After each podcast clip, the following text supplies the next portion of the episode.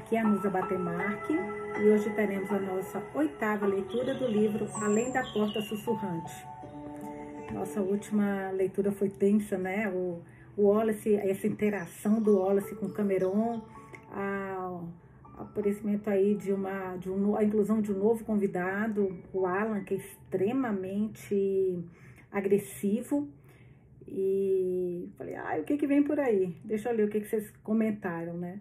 A minha pergunta foi, que capítulo tenso, mas incrível. A cena da chegada do Alan e a interação com o Cameron foi pesada, mas ainda com cenas de humor. Gostaram?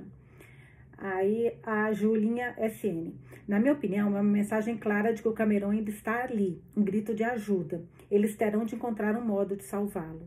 Eu também acho, eu acho que vai ser uma surpresa para o Hugo isso, porque vai mexer em toda a estrutura do que ele acha que é a concha, né? A Graziella, que capítulo tenso e bom.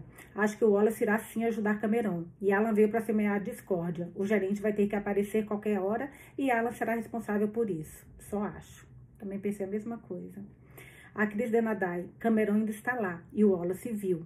Este livro tem me feito pensar em, em, pensar em como é morrer e o que tenho que fazer para viver bem, com plenitude, sem tempo a perder. Bem comigo e com os outros, deixar boas lembranças. Pro seu funeral tá cheio, né? Gostei, é isso aí, esse livro tá fazendo a gente reviver muita coisa, e é legal porque nada como aprender com o erro dos outros, né, isso o livro nos mostra muito, então assim, olha os erros do Wallace, que ele não viveu, ele passava só o tempo todo preocupado com isso, e de repente quando ele morre, foi o que ele falou, pra que meus ternos, pra que meu, nunca fiz nada. A Elisa, Elisa Mendes fazia, intenso. Acho que o Wallace tem algum poder que não desenvolveu durante sua vida e que agora irá precisar dele para ajudar Cameron e Alan. Alan, não tinha pensado, pode ser. Acho que ele será convidado para trabalhar com o Hugo. Cara, eu pensei a mesma coisa, Elisa. Vou até falar depois isso com vocês. A Fê, Fernanda, eu senti medo pelo Wallace e o desespero que o Hugo e May deve ter sentido ao ver o Cameron com o Wallace. Meu Deus. Nusa, como você consegue não espiar o restante do livro? Nossa, não é, é fácil, para te falar a verdade, porque eu adoro ler com vocês. E eu acho que se eu li, lesse, se eu desse uma olhadinha, não ia ter a surpresa que eu tenho quando eu tô lendo com vocês. Aí o que que eu faço? Pego outros livros bons, como tá ali atrás, para que eu possa ler e não mexer nesse, senão realmente dá muita curiosidade, mas nem toco. A Letícia Furginjanado. Nusa, deu um nó aqui, acho que o Wallace tem poderes sim, e vai conseguir a rendição de Cameron, mas isso terá um custo, creio eu. Que livro é esse, gente? É verdade. A Dayane Cris. Ah, vou responder pelo YouTube, porque lá dá para responder mais coisas. Eu já vou lá também. A Zelda. Que capítulo maravilhoso. Quanto aprendizado. Todos os livros nos fazem pensar e com certeza ensinam tanto.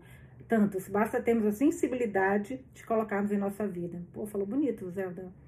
Anitta. Adorei o capítulo, Nusa. Acredito que o Wallace vai ajudar o Cameron e que Alan irá causar muita confusão. Cara, nem me fala. Nelson permanece como meu preferido entre todos. O Nelson é demais. A Luísa Brenner. Nusa, como a leitura tem o poder de gerar vários sentimentos, me divertindo muito. E você é a melhor, risadinhas, linda. Ah, comprei dois livros deste ator, autor, inclusive a atual leitura sua. Que legal, meu outro é maravilhoso. E eu soube que tá lançando um terceiro, vai sair agora, acho que o primeiro de uma série dele, que diz que é sensacional. A Nara de Almeida. Eita, que tenso. Vamos ver no YouTube, peraí só um pouquinho. É, o que que vocês responderam? Peraí. Hum, aqui. Ó, a Vera Lúcia. Nusa, ri até dois mil e cinquenta com sexta leitura. A sexta foi imperdível. Você é muito vibrante quando conta as histórias. Você mexe pra dentro do livro. Nossa, adorei. Fiquei imaginando a Desdêmona passar pela porta derrubando os rapazes. A Dayane Cris, é, aquela cena foi maravilhosa, Verinha. A Dayane Cris, Pedro Bom, amiga do céu, fiquei meio sem entender a parte do Cameron. Pois eu também. Mas o que entendi, eu acho que entendi, Cameron sofreu muito porque os pais não aceitavam que ele era homossexual. Daí encontrou o Zac, que foi uma luz na vida dele. Só que eu acho que o Zac foi um caso difícil de suicídio, mas não entendo porque ele se mataria. Acho que quando Cameron faleceu, ele quis fugir e conseguiu se transformando na concha. Acho que ele não entendeu que o processo poderia levá-lo até Zac novamente. E agora ele sofre com isso, porque nunca mais encontrará Zac. Então, na verdade, o Zac, ele, ele Zac, não, acho que é Zac, ele, ele que se suicidou, ele que se matou. E o Cameron se suicidou. Eu acho que o Cameron que foi o caso da, da, do suicídio difícil que eles tiveram. Agora, você tem razão, ele não consegue ver, encontrar com o Zac, Zac, Zac, porque ele virou uma concha. Só que, ao mesmo tempo, é engraçado porque ele não virou uma concha. Tudo aquilo que o Hugo falou não foi o que o Wallace viu, né? É, vamos ver. Agora, eu vou falar com vocês o que eu acho. Pode ser que eu esteja errada, tá? Ah, só mais uma coisinha, que a, a Claudinha Fogger, ela... Tá certo, tá, tá certinho. A Claudinha Fogger fez uma pergunta que ela ainda tá confusa, quem é o Hugo e quem é a May, se eles são fantasmas ou não, se eles são espíritos ou não. Não, o Hugo e a May são humanos, eles estão vivos. O Hugo, ele... nunca achou que tivesse poder, ele, ele nunca teve qualquer... Não era como a, me, com a May, que é médium, né? Ele nunca conviviu, nunca conviveu e nunca viu os mortos. Até a morte dos pais dele, que a gente falou, acho que no quinto episódio. Até que os pais dele morreram. Quando os pais dele morreram, ele viu os pais, e mais importante ainda que isso, que foi o, o impressionante, ele viu o ceifador. Não era para ele ter visto o ceifador. Com isso, quem apareceu? O gerente, porque viu que ele tinha ali um poder que ele não deveria ter, que era Deus ceifador. Então, ele convidou o Alan para se tornar um barqueiro. Explicou tudo, como é que era. Então, assim, o, e, provavelmente, e, e, e, usando dessa, e como o, desculpa, como o gerente, ele é como se fosse um Deus, é, ele deu esse, essa, essa, esse poder, né, que agora apareceu com a morte do... do dos pais dele, de ver, conviver com espíritos, viu que eles tinham muita empatia, que era uma coisa muito importante para trabalhar como, como barqueiro, e ele vê o ceifador, ele vê os espíritos, só que ele não pode sair, ele ficou preso naquele ambiente, por isso que ele tem tantas fotos, perdão, dos lugares, porque ele nunca viajou e nunca poderá viajar, porque ele está preso ali naquele ambiente, e para ele está tudo bem, porque ele está fazendo o bem. Então, ele gosta do trabalho dele. A May, ao contrário, a May também está viva, só que a May sempre viu os espíritos. Mas ela, como era filha de uma chinesa, lembra? Que veio para os Estados Unidos, que queria ser a típica americana, a, a mãe dela se assustava com isso, que ela via os espíritos, que ela falava com os espíritos. Perdão, gente. Falava, vou tomar até um gole de água. Falava com os espíritos. E, e com isso, o gerente... descobriu a May e a, e a contratou, né? A chamou, a convidou para ser uma ceifadora. O que vocês deixaram esses comentários todos, e você sabe que o meu spoiler intuitivo é péssimo, então não se preocupem, vou dar só a minha opinião. É, a Julinha, inclusive, falou uma coisa muito interessante. A Julinha falou que ela acha um absurdo torcer para que o Wallace fique aqui, porque a, o Wallace tem que fazer a travessia, todos os mortos têm que fazer a travessia. Eu concordo com você, mas esse livro está tentando nos passar uma lição. É, e o que acontece? O Wallace, ele nunca viveu. Eu não sei qual é o final, não li esse livro, não tenho nem ideia, tá? Mas eu acho que o que ele, o que ele talvez mostre pra gente é que o Wallace vai ter uma segunda chance, que ninguém tem. Talvez esse, neste livro, talvez o Wallace tenha uma segunda chance de alguma forma, que eu acho que seria um final fe- feliz pra ele. Pra nenhum de nós teria isso. Mas sim, eu concordo com você que tem que, que ter a travessia, mas como ele tem essa lição, essa moral, talvez por isso o Wallace não, não morra. Ou volte a viver, enfim, não, não sei o que pode acontecer com o Wallace. Só que eu acho que o Wallace tem um poder, como a gente falou, que ninguém tem e que ninguém conhece, que talvez só o gerente possa saber disso. Você vê que ele tem uns sentimentos muito diferentes. Concha, o, o Cameron é uma concha, mas ele viu os sentimentos do Cameron, ele viu a história do Cameron. Se aquilo tudo tá ali dentro, então o Cameron, ele tá vivo, né? Então o Cameron, ele não é uma concha, isso é muito interessante. E outro, o Cameron, quando ele toca numa pessoa, a pessoa se torna uma concha. O Wallace não se tornou. Então, eu acho que a, essa desarmonia que o Alan está trazendo na casa vai fazer com que talvez o gerente venha. E eu, e tudo, gente, conjecturas, que nem vocês. E eu acho que o gerente é, chegando, talvez reconheça no Wallace isso e talvez aí ache um trabalho para o Wallace. Como? Como vai ser isso? Nem sei se vai ser isso. Vamos ler para descobrir. Essa é só a minha opinião. Então, vamos lá, página duzentos e trinta e nove, nós vamos para o capítulo quinze. Alan tentou ir embora. Não foi muito longe antes que sua pele começasse a descamar. Ele voltou, com a expressão tempestuosa. O que está acontecendo comigo? Questionou. O que vocês fizeram? Ele arranhou o peito. Não quero isso, seja lá o que for. É uma cadeia. Vocês não veem que é uma cadeia? Hugo suspirou. Vou explicar da maneira, melhor maneira que eu puder. Wallace não achava que seria boa o suficiente. A travessia de Caronte, chás e comidinhas, abriu normalmente no dia seguinte bem cedo. As pessoas vieram como sempre, sorriram, riram e beberam seu chá e comeram seus cookies e muffins. Sentaram-se nas cadeiras, acordando devagar, prontas para começar mais um dia naquela cidade nas montanhas. Não conseguiam ver o homem zangado andando pela casa de chá, parando para gritar com cada um deles. Uma mulher enxugou a boca delicadamente, sem saber que Alan estava gritando em seu ouvido. Uma criança tinha chantilly na ponta do nariz, sem saber que Alan estava logo atrás, o rosto contorcido de fúria. Talvez vocês devessem fechar a loja, murmurou Wallace, olhando pelas janelinhas. May tinha olheiras. Ela e Hugo não tinham dormido, mantidos acordados porque Alan estavam causando tumulto durante a noite. Ele não pode machucar ninguém, ela disse calmamente. Por que fechar? Posso mover cadeiras, posso quebrar lâmpadas e não estava tão brava quanto ele está. Vocês realmente querem arriscar? Ela suspirou. Hugo sabe o que está fazendo. Não vai deixar isso acontecer. Hugo estava atrás do balcão, um sorriso forçado no rosto. Cumprimentou cada cliente como se fosse um amigo de longa data. Mas havia algo de errado, embora a maioria não parecesse notar. Na melhor das hipóteses, o bando de mulheres idosas dizendo a ele que precisava cuidar melhor de si mesmo. Descanse um pouco, repreenderam-no. Você parece exausto. Eu vou, disse Hugo olhando para Alan, que tentava derrubar uma mesa sem sucesso. Foi só quando Alan começou a andar na direção de Nelson que Wallace foi até o salão de chá pela primeira vez naquela manhã. Ei, chamou. Ei, Alan. Alan se virou. Olha só, o Wallace não deixa chegar perto do amigo dele. Que amigão que tá o Wallace, né? Alan se virou, os olhos faiscando. O quê? Que merda você quer comigo? Ele não sabia. Só queria manter Alan longe de Nelson. Não achava que Alan pudesse machucá-lo. Não de verdade, mas não queria correr o risco. Hugo foi na direção deles, mas o Wallace balançou a cabeça, implorando silenciosamente para Hugo ficar atrás. Ele não suportava a ideia de Hugo se colocar em perigo. Não de novo. O Wallace voltou-se para Alan. Pare com isso. Isso assustou Alan. Um pouco de sua raiva desaparecendo ligeiramente. O quê? Pare com isso, repetiu Wallace com firmeza. Não sei o que pensa que está fazendo, mas está adiantando mesmo alguma coisa para sua situação? O que você acha que sabe? Alan começou a se virar. Sou como você, retrucou ele rapidamente para parecer mentira. Estou morto, então sei do que estou falando. Ele próprio não acreditou naquilo nem por um momento, mas se Alan acreditasse, então que fosse. Alan parou e estreitou os olhos, olhando para trás.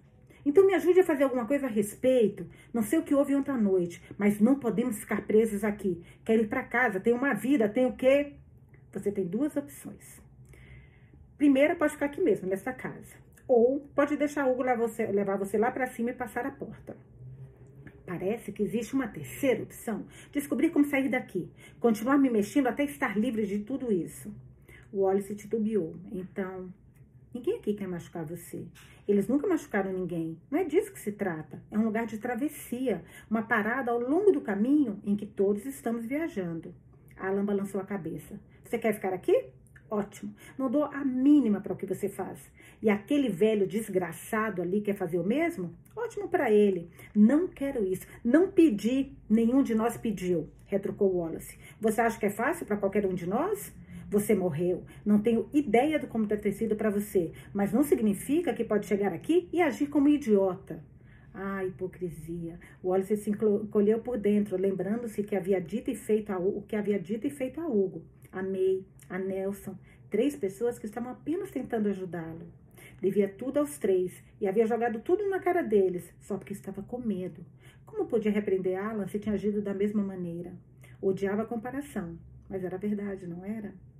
Você quer ir? Então vá. Veja até onde você consegue chegar. Talvez vá mais longe do que eu fui, mas não vai importar. Você vai se transformar em nada. Você vai ser nada. É isso que você realmente quer? Alan começou a falar, mas o Wallace interrompeu. Não acho que seja. E no fundo, acho que sabe disso. Pela primeira vez na vida, use a porcaria da sua cabeça. E com isso, ele deu meia volta e se afastou, deixando Alan para trás. Foi bom, murmurou Nelson quando Wallace colocou a mão nas costas de uma cadeira. Wallace suspirou. Não sei se eu tinha o direito de falar tudo aquilo para ele. Como assim? Eu só... Ele sou eu. As palavras foram mais fáceis do que ele esperava. De uma forma que não gosto de olhar muito porque me mostra como eu era. Inferno. Quem eu sou? Não sei, está tudo confuso na minha cabeça. Como posso dizer a Alan que ele não pode ser um completo idiota sobre tudo isso quando agir exatamente do mesmo modo? É, agiu, concordou Nelson com calma. Eu não devia ter feito isso, sussurrou Wallace envergonhado. Estava com medo mais do que nunca na minha vida. Mas isso não desculpa a maneira como tratei todos vocês. Ele balançou a cabeça. May disse algo na noite em que me trouxe aqui, que eu precisava pensar sobre o que eu estava falando. Não fiz isso. Humilhado, olhou para Nelson. Sinto muito como tratei você. Não espero que me perdoe, mas independentemente disso, é algo que eu precisava dizer. Ai, que fofo. Nelson observou por um bom tempo. Então, Wallace quisesse, então, embora o Wallace quisesse desviar o olhar, mas não fez. Por fim, Nelson falou. Tudo bem, obrigado. May está certa. Ela geralmente está, mas com isso acertou em cheio. E se há esperanças para você, também pode haver para Alan. Não sei se será suficiente, admitiu Wallace. Talvez, mas talvez seja. Hugo fará o melhor que puder. Isso é tudo o que qualquer um pode pedir.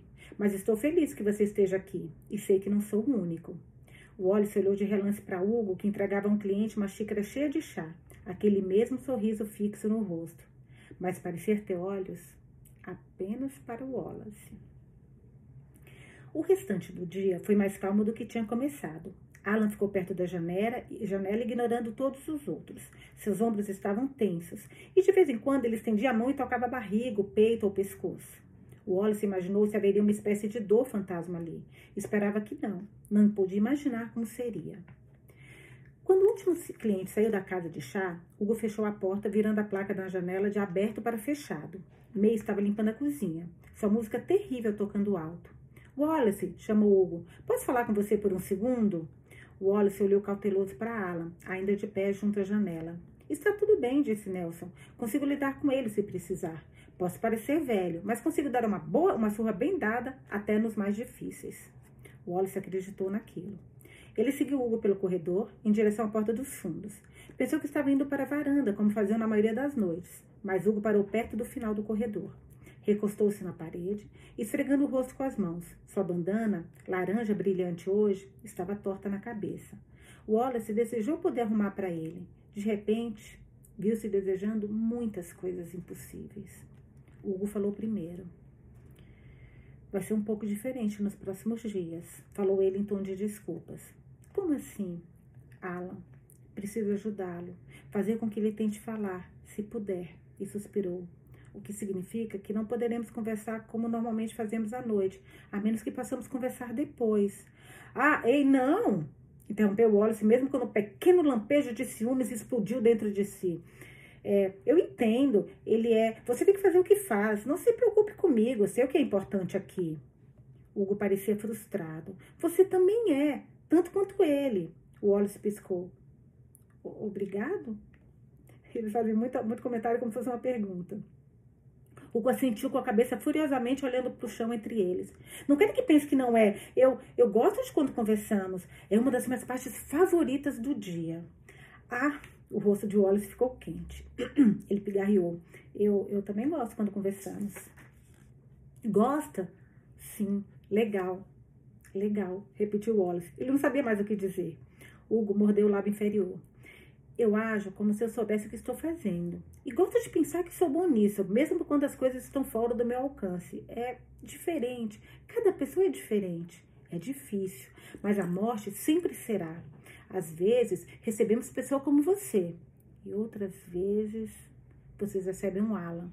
É, respondeu ele, parecendo aliviado. Eu tenho que trabalhar mais nesses casos, mas vale a pena se eu conseguir alcançá-los. Não quero que ninguém venha até aqui e dê meia volta e faça o que Cameron fez. Pensar que não há esperança, que eles não têm mais nada. Ele é... O que Wallace não tinha certeza do que estava tentando dizer. O, ele é o quê? Wallace não tinha certeza do que estava tentando dizer. Parecia grande demais. Forçou-se na direção da verdade. Ele tirou a própria vida. O cu piscou. O quê? Como, sabe de, como soube disso? Os dois não tinham tempo, tido tempo de falar. Olha agora, gente. Essa parte vai ser muito boa. Porque agora ele vai saber. E a gente vai saber o que vai acontecer, né? Se isso é diferente ou não. Peraí. Um, dois, foco. É, os dois não tinham tipo, tido tempo de falar sobre o que havia acontecido no jardim de chá. Tudo que ele tinha visto, tudo que sentira, tudo que Cameron havia lhe mostrado. Olha, isso é importante. Vi quando Cameron me tocou. As estrelas, os pedaços dele, flechas, recordações, senti a felicidade, a tristeza e todo o restante. E havia uma parte dele que sabia que eu podia ver. Puta que pariu. Ai, desculpa. nossa... Peraí, não. Hugo... Tem uma parte... Desculpa, gente, essa parte tá muito importante. Hugo se recostou na parede como se suas pernas tivessem falhado. Ai, minha nossa, isso não é... O gerente falou, ele abaixou a cabeça. Ele mentiu pra mim? Não sei, afirmou Wallace rapidamente. Não sei por que ele disse as coisas que falou pra você, mas... Ele lutou para encontrar as palavras certas. Mas e se eles não estiverem tão perdidos quanto você pensa? E se parte deles ainda existir? Então significaria que... Eu não sei o que significaria. Hugo levantou a cabeça, olhos tristes, boca curvada para baixo. Tentei tanto chegar até ele, fazê-lo ver que não tinha sido definido por seu fim. Porque ele... Então, tá vendo? Foi ele mesmo que se matou, gente. Cometeu suicídio. Que mesmo que não tivesse visto outra escolha, tinha terminado agora. E ele não podia se machucar novamente. Ele perdeu alguém, sussurrou Wallace. O homem sol. Eu sei. E não importava o que eu dissesse, não consegui convencê-lo de que se encontrariam de novo. Ele olhou para a porta que dava para o jardim. Alguém já deixou de ser uma con um concha? Hugo balançou a cabeça. Não que eu saiba. Eles são raros. Sua boca se retorceu com amargura. Pelo menos foi o que o gerente me falou. Tudo bem, disse Wallace, mas mesmo que seja esse o caso, por que não existem centenas deles, milhares? Ele não pode ser o primeiro, porque não vi nenhuma cidade deles depois que eu morri. Não sei, respondeu Hugo. O gerente disse que... Não importa o que ele disse, não agora. Não se... Wallace, você sabe o que isso significa? Ele se afastou da parede. Hum, não. Preciso pensar. Não consigo. Minha cabeça está cheia demais agora. Mas obrigado. Pelo quê? Ser quem você é. Não é muito, disse Wallace de repente desconfortável. Eu não era tão boa assim, você sabe. Parece que o Hugo contestaria. Em vez disso, ele chamou May. Por um instante, a música ficou mais alta quando ela passou pelas portas, correndo pelo corredor. O quê? O que foi? Estamos sob ataque? Em quem preciso bater? Ô, gente, essa chinesinha é da pá virada, né? A mulher é tudo o que preciso bater, matar, arsênico. O quê? O que foi? Estamos sob ataque? Em quem preciso bater? E sem desviar o olhar de Wallace, Hugo falou. Preciso que me faça um favor. Ela abriu, olhou de um, um para o outro com curiosidade. Certo, o quê? Preciso... Oh, meu Deus, ai, meu Deus, ai, esse livro tá muito fofo. Certo, o quê? Preciso que você abrace o Wallace por mim. O Wallace balbuciou. Uau, soltou May. Estou tão feliz por ter corrido aqui pra isso. Ela bateu os dedos contra a palma da mão. Uma pequena luz explodiu antes de desaparecer tão rapidamente quanto surgia. Alguma razão específica? Porque não consigo, explicou Hugo. E eu quero. Tô tão carente, gente, eu vou te falar um negócio. Ai, eu quero um Hugo pra mim. Não que eu faça o tipo dele, mas que culpa tem. Peraí. Ah, não, me perdi, peraí. Assim, ah, porque eu não consigo, explicou Hugo. E eu quero. May hesitou. Apenas por um momento. Então... Wallace cambaleou contra a parede quando foi agarrado, os braços de May ao redor da sua cintura, a cabeça apoiada em seu peito. Agora, a, a, rapidinho, por que, que Hugo não consegue tocar o espírito? Ah, porque ele, ele consegue ver, mas não tocar, ok. A May consegue ver e tocar. O, o Hugo consegue ver, o ceifador consegue ver, o, é isso, né, gente? Mas não consegue tocar, ok, não consegue tocar os espíritos. O espírito do ceifador, porque o ceifador toca, tá bom. Então, Wallace cambaleou contra a parede quando foi agarrado. Os braços de May ao redor de sua cintura, a cabeça apoiada em seu peito. Me abraça também, exigiu ela. Vai ser estranho se você não faz isso. O que o chefe quer, o chefe recebe. Já está estranho, murmurou Wallace, mas fez o que ela pediu. Foi bom receber aquele abraço, mais do que esperava. Não como tinha sido depois de Desdêmona. Foi mais. Este aqui é do Hugo, disse ela sem necessidade nenhuma. Eu sei. Sussurrou ele. Ai, hum, fofo. Parecia que Alan discutiria. Ele fez uma careta, os braços cruzados na defensiva, uma fúria clara, mas parecia estar ouvindo. Ele vai conseguir, afirmou Nelson, observando o neto e o novo convidado. O Wallace não tinha tanta certeza. Acreditava em Hugo, mas não sabia o que o Alan faria em resposta. Não estava muito de acordo com a ideia dos dois saírem por aí sozinhos, mesmo que fosse apenas até o quintal. E se ele não conseguir? Então não terá conseguido, respondeu Nelson. E, embora não seja por culpa de Hugo, ele vai carregar a culpa, assim como fez com Cameron e Leia. Lembra-se do que eu disse? Empático ao extremo. Esse é o nosso, nosso Hugo. Ela não veio hoje. Nelson sabia a quem ele se referia. Ela vai voltar. Nancy pode ficar um dia, dois ou três sem vir, mas sempre volta. Ela vai cair em si? Não sei, eu gostaria de pensar que vai, mas há... Ele torceu nas costas da mão. Há algo em perder um filho que destrói uma pessoa. Wallace se sentiu um idiota. Claro que Nelson entendia. Hugo havia perdido os pais, o que também significava que Nelson havia perdido um filho. Ele sentiu culpa por nunca ter pensado em perguntar. Ah, ele também perdeu, é verdade. É verdade, porque os pais do... Óbvio. Nossa. Tão óbvio, né? Eu não tinha pensado nisso. Hugo havia perdido os pais, o que também significava que é, Hugo, Nelson havia perdido um filho. Ele sentiu culpa por nunca ter pensado em perguntar. Qual deles?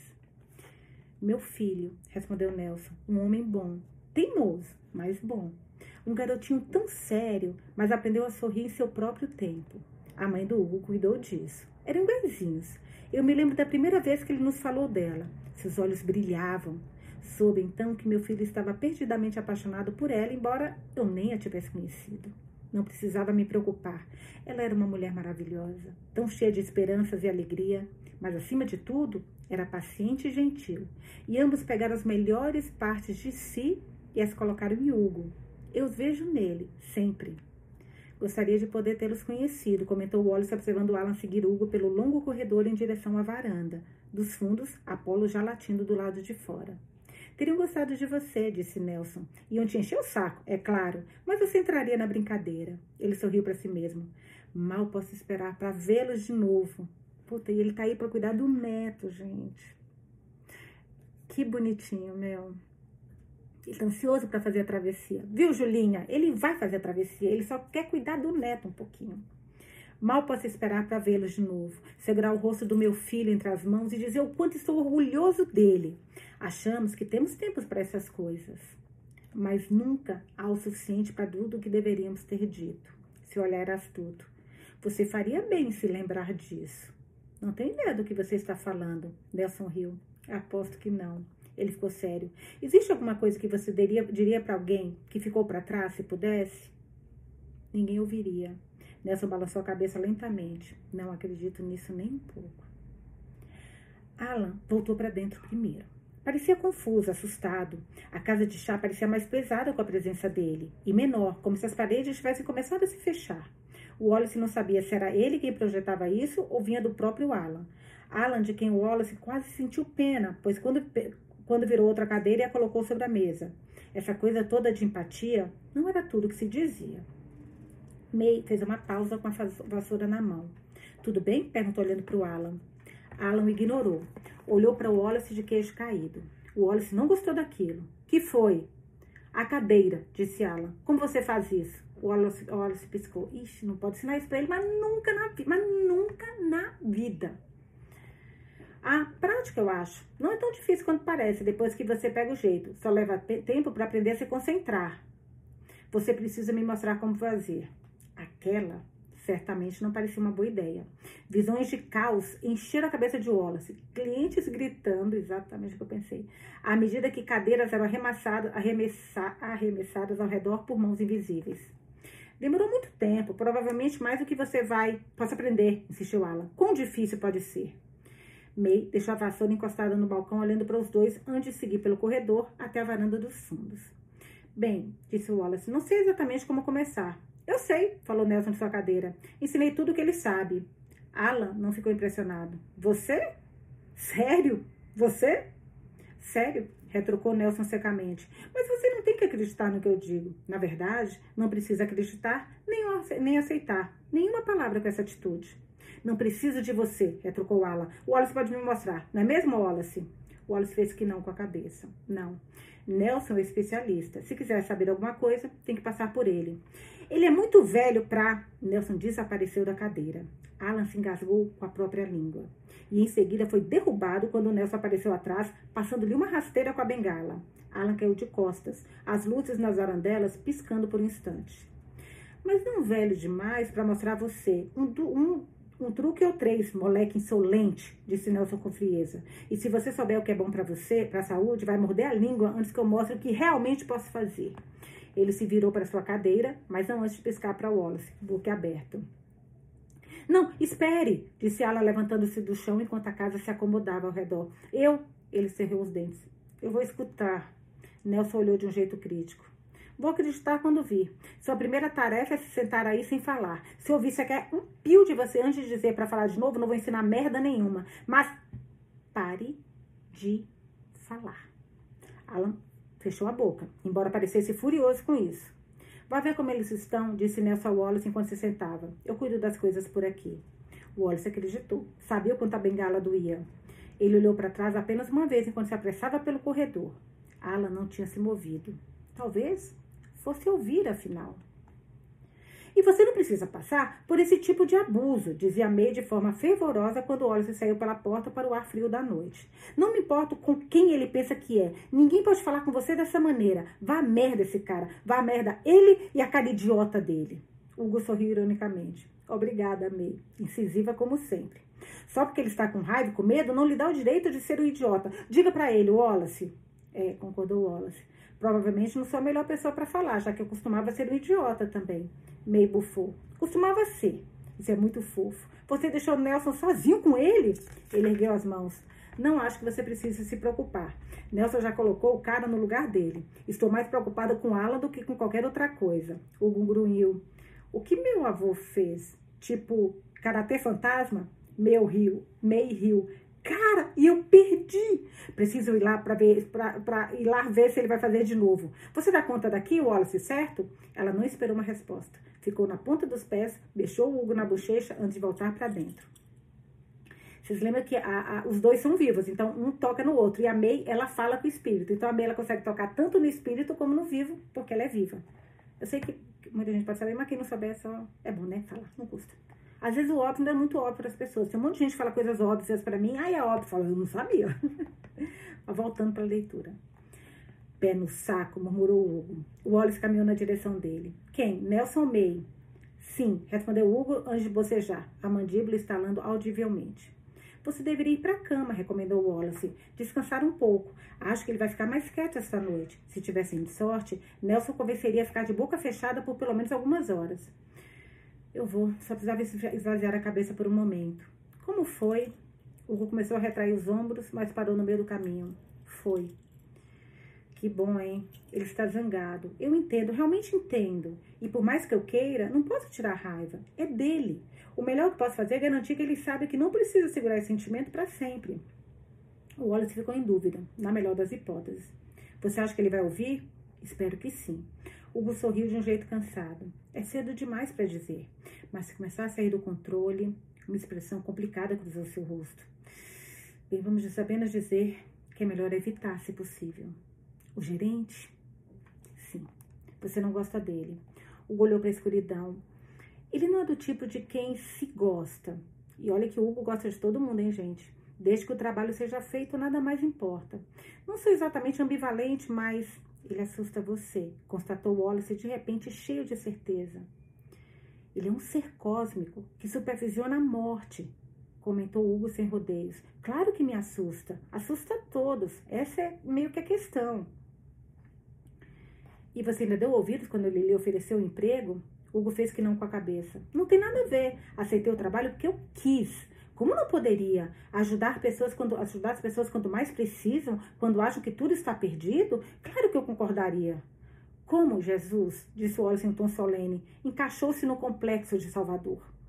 Hugo desatou a rir. Sim, sim, ponto para você, Wallace. Ele ficou um pouco mais sério. E depois ao fato de que ele pode ser um mentiroso, considerando o que disse sobre os conchas. E me assusta ainda mais. Isso me faz pensar o que mais ele escondeu de mim. Fez algum progresso nisso? Ainda não. Estou pensando. Vou chegar lá. Só que ainda não. Só vou chegar lá. Só que ainda não. Eles ficaram quietos, encostados no parapeito. Acho que ele vai ouvir, disse Hugo por fim.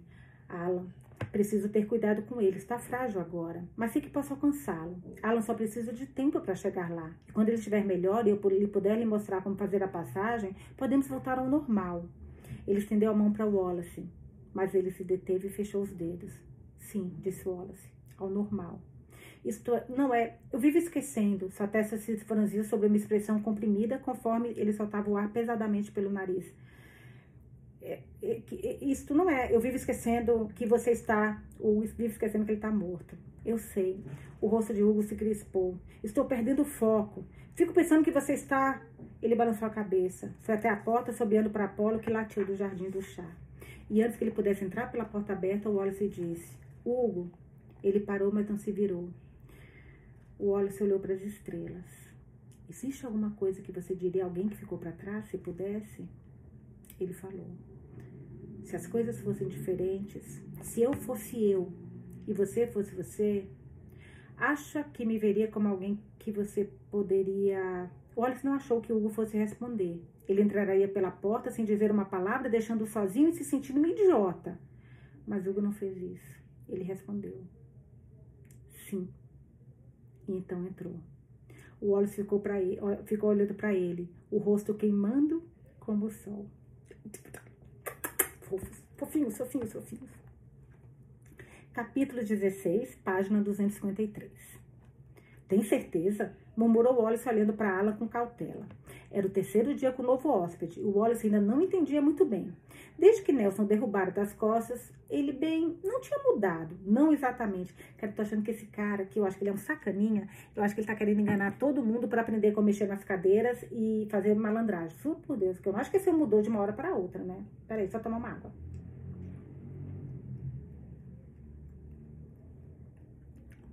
Vamos lá. É... Era o terceiro dia com o novo hóspede e o Wallace ainda não entendia muito bem. Desde que Nelson derrubara de costas, ele bem não tinha mudado, não exatamente. Havia passado a observar cada movimento dos outros. E embora não fizesse muitas perguntas, o Wallace tinha a sensação de que estava absorvendo tudo. Não como um animal encurralado esperando para atacar, mas de perto. Com certeza não ajudava que nunca desviasse o olhar de Wallace quando ele começava a descer as cadeiras todas as manhãs, preparando a casa de chá para mais um dia. Cada vez que o Wallace pegava uma cadeira diferente, conseguia sentir o olhar de Alan sobre si, o que fazia sua pele se arrepiar. Não posso imaginar como é para ele, falou Nelson, a voz baixa, no caso de Alan estar tentando ouvir. Sei que é um, ele é um pouco rude por fora. Não há problema em ser, em ser hiperbólico. Sério, juro, não se detenha. Mas as vítimas de assassinato têm mais dificuldades em entender que a vida que conheceu acabou. Nelson balançou a cabeça. Ele morreu não por escolha, escolha própria, nem porque o corpo falhou, mas porque outra pessoa tirou sua vida. É uma violação. Temos que ir com cuidado, Hugo, mais do que o, temos que ir com cuidado, Hugo, mais do que o restante de nós. O Wallace estava inquieto quando pousou a última cadeira, ouvindo May cantar na cozinha a plenos pulmões. Olhou pelas janelinhas e teve um vislumbre de Hugo se movendo de um lado para o outro. Não haviam tido a chance de conversar mais desde aquela última noite na varanda, embora o Wallace não tivesse certeza de que mais poderia ser dito. Hugo precisava focar em Alan, e o Wallace estava morto. Nada mudaria isso. Era ridículo pensar o contrário. Ou pelo menos foi o que o Wallace disse a si mesmo. As declarações não tinham sentido diante da vida e da morte. O Wallace nunca havia sido fã do I C. O problema é que o Wallace também era mentiroso, porque estava ficando cada vez mais difícil pensar em qualquer coisa além de e ser. E era perigoso, porque o Wallace estava sentado em frente ao fogo na noite anterior, mal ouvindo Nelson falar com, falando com Alan, dizendo que, que antes que pudesse pensar em fazer o que ele e o Wallace pediam, precisava clarear, precisava clarear a cabeça, precisava focar. O Wallace estava muito, muito longe. Era um dia ensolarado. Como é que é? Ah, ele devia estar pensando, ok. Porque não teve nenhuma... Ó, ele e o Wallace precisavam clarear a cabeça para focar. Estava um pensamento longe, provavelmente. Porque tá assim, o Wallace estava muito, muito longe. Era um dia ensolarado. Viu-se uma cidadezinha. Estava perdido. Precisava parar e pedir informações. Encontrou uma pequena placa curiosa ao lado de uma estrada de terra anunciando Travessia de Caronte, chás e comidinhas. Ele virou na estrada. Às vezes estava em um carro. Outras vezes estava a pé. Ai, meu Deus, estava sonhando se isso tivesse acontecido com ele vivo. Independentemente disso, seu destino nunca mudava. Ele chegava a casa no fim da estrada da terra, maravilhado que uma coisa daquelas pudesse existir sem desmoronar. Ele entrava pela porta. E lá, atrás do balcão, estava um homem com uma bandana brilhante na cabeça e um sorriso tranquilo no rosto. O que acontecia a seguir variava, embora o coração pulsante fosse o mesmo. Às vezes, o homem atrás do balcão sorria para ele e falava: "Olá, estava esperando você. Meu nome é Hugo. Qual o seu?" Outras vezes, Hugo já sabia o nome dele, como não importava. Pequenos sonhos como esses não precisavam de lógica. E dizia: "Wallace, estou tão feliz por você estar aqui. Acho que você gostaria de um pouco de chá de hortelã." "Sim", respondeu Wallace, "parece maravilhoso. Obrigada." Obrigado. E Hugo lhe serviu uma xícara de chá e depois outra para si mesmo. Os dois levavam chá para a varanda dos fundos e se recostavam no parapeito. Havia versões dessa fantasia em que não se falavam nada, apenas bebiam chá, existindo um perto um perto um do, existindo um perto um do outro. Mas havia outras versões. Hugo indagava: "Quanto tempo você vai ficar?" E Wallace respondia: "Não sei, realmente não pensei nisso, nem sei como cheguei até aqui, estava perdido, não é engraçado?" "É." Hugo olhava para ele sorrindo em silêncio. "Talvez seja o destino. Talvez fosse aqui que você devesse estar." Wallace nunca sabia o que dizer da versão dele. Esse Hugo que não carregava o peso da morte nos ombros. E um Wallace que tinha sangue correndo nas veias. Seu rosto esquentava e ele olhava para o chá murmurando baixinho que não acreditava realmente em destino. Hugo ria. "Tudo bem. Vou acreditar no su- o suficiente para nós dois. Beba seu chá antes que esfrie." Ele se assustou quando Nelson estalou os dedos a centímetros do seu rosto. "O que foi?" Nelson parecia estar se divertindo. "Onde você estava?" "Lugar nenhum", respondeu Wallace com o rosto quente. "Minha nossa", disse o Nelson. "Algo em sua mente que gostaria de discutir?" "Não tenho ideia do que você está falando", Nelson suspirou. "Não sei o que é pior, se você acredita nisso ou se não acredita e falou mesmo assim." "Não importa", Nelson sorriu com tristeza. "Não, acho que não." Engraçado, né? Mas eu acho, minha opinião, tá? Agora não tá no livro, não. Que aquele Wallace que a gente conheceu no início, que é totalmente diferente desse, não ia sair do trabalho, não ia se apaixonar por um Hugo, não ia, sabe, largar a vida, o escritório para morar numa casa torta no meio do nada, e muito menos com um cara como o Hugo, que eu acho que aquele, aquele Wallace não... Bom, acho que a chance de conhecer aí ia ser até difícil dar certo. Vamos lá, voltando pro livro. O dia combinou, continuou como sempre, mesmo que a casa de chá parecesse um pouco mais carregada que o normal. Não que Alan estivesse ameaçando qualquer um deles. Não estava.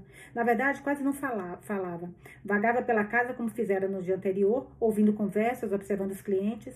Havia momentos em que se curvava na frente deles, a ponta do nariz a centímetros dos clientes. Ninguém sabia que algo estava errado e, em vez de ficar mais zangado, Alan parecia encantado. E não de uma forma que parecia aterrorizante ou ameaçadora. Era uma alegria quase infantil, seu sorriso parecendo genuíno pela primeira vez desde que chegara à casa de chá. O Wallace podia ver o homem que ele poderia ter sido antes de suas decisões o levarem àquele bico. "É como quando eu era criança", comentou Alan com Nelson. "Sabe quando você pensa em querer ser um super-herói, com lasers saindo dos olhos ou tendo a capacidade de voar? Eu sempre quis o poder de me tornar invisível." "Por quê?", perguntou Nelson. Alan deu de ombros. "Porque se as pessoas não podem ver você, elas não sabem o que você está fazendo e pode se safar de qualquer coisa." Nossa Senhora. Ou seja, maldade, né? E no terceiro dia, após a chegada de Alan, Nancy voltou à Travessia de Caronte. Ela atravessou a porta como sempre fazia, a boca apertada, o círculo sobre os olhos como um hematomas. Foi até a mesa habitual e se sentou sem falar com ninguém, embora alguns dos clientes da casa de chá tenham acenado para ela. Hugo voltou para a cozinha e, antes que as portas tivessem a chance de parar de balançar, abriram-se de novo quando May saiu para ficar na coxinha, no caixa. "Coitada", murmurou Nelson da sua cadeira. "Ainda não está dormindo. Não sei por quanto tempo vai aguentar. Gostaria que pudéssemos fazer mais por ela." "Desde que não tenha nada a ver com Desdêmona", comentou Wallace. "Não posso acreditar que ela... Quem é aquela?" Eles se viraram para olhar para Alan, que estava no meio do salão, ao lado de uma mesa cheia de pessoas de sua idade. Estivera rondando-os desde que haviam chegado. Agora estava parado, olhar fixo na mesa, perto da janela e na mulher sentada lá. Começou a andar na direção dela. O Wallace se moveu antes mesmo de perceber. Alan piscou quando o Wallace parou, apareceu na frente dele, uma das mãos pressionadas contra o peito do homem. Ele olhou para baixo, franzindo a testa, e o Wallace tirou a mão. "O que você está fazendo?" "Deixe-me em paz." De, de, não, "o que você está fazendo?" O Alan perguntou. "Deixe a mulher em paz", falou Wallace de um jeito tenso. "Não me importo com o que você faz com mais ninguém aqui, mas fique longe dela." Os olhos de Alan se estreitaram. "Por quê?" Ele olhou por cima do ombro de Wallace antes de encarar de novo. "Ela nem pode me ver, quem se importa?" Ele começou a se desviar de Wallace, mas parou quando Wallace agarrou seu punho. "Não mexa com ela." Alan puxou o braço. Você consegue sentir, não consegue? Ela é como um farol, está pegando fogo, posso sentir o gosto. O que há de errado com ela? O Wallace quase retrucou que não interessava. Ele corrigiu o curso no último momento, embora a ideia de apelar para a humanidade de Alan parecesse tão absurda que era ridícula. Ela está de luto. Perdeu a filha para uma doença. Foi muito ruim. Os detalhes não importam. Ela vem aqui porque não sabe mais aonde ir. Hugo se senta com ela e nós os deixamos em paz. Ele ficou agradavelmente surpreso quando Alan sentiu com vagar. Ela está perdida. Está, respondeu Wallace. E se ela vai ou não encontrar o próprio caminho, não depende de nós. Não dou a mínima para de quem mais você se aproxima, mas deixe-nos em paz. Mesmo que nenhum deles possa nos ouvir. Você não quer correr o risco de piorar as coisas para ela. Piorar? Repetiu Alan. Você acha que eu sou aquele que poderia piorar as coisas? Ele inclinou a cabeça. Hugo contou a ela sobre tudo. É por... Hugo contou a ela sobre tudo. É por isso que ela veio aqui? Porque sabe que Hugo ajudou a filha dela a fazer a passagem? Não, disse Wallace. Não contou. Ele não tem permissão. Faz parte de ser um barqueiro. Mas ele ajudou a filha dela a atravessar, afirmou Alan. E de alguma forma, uma parte dela sabe. Caso contrário, não estaria aqui. Então, o que isso faz de Hugo se ele está mentindo para a mulher? E se parte dela sabe, significa que ela não é como todo mundo. Talvez possa nos ver. Talvez possa me ver. Wallace parou na frente de Alan de novo quando ele tentou passar. Ela não pode. E mesmo que pudesse, você não pode fazê-la passar por isso. Não sei como, como é ser você. Nunca vou entender o que aconteceu com você ou como deve ter sido. Mas você não pode usá-la para tentar se sentir melhor. Alan abriu a boca para responder, mas parou quando Hugo atravessou as portas da cozinha. O barulho da casa continuou ao redor. Mas Hugo olhava para Wallace e Alan com uma bandeja de chá nas mãos. May ficou na ponta dos pés e sussurrou algo no ouvido do Hugo, que não reagiu. Ele fitou os dois. Ela fitou os dois. E se Wallace não a conhecesse, não teria pensado nada sobre essa sua expressão vazia. Mas ela, ele conhecia May, e ela não estava feliz.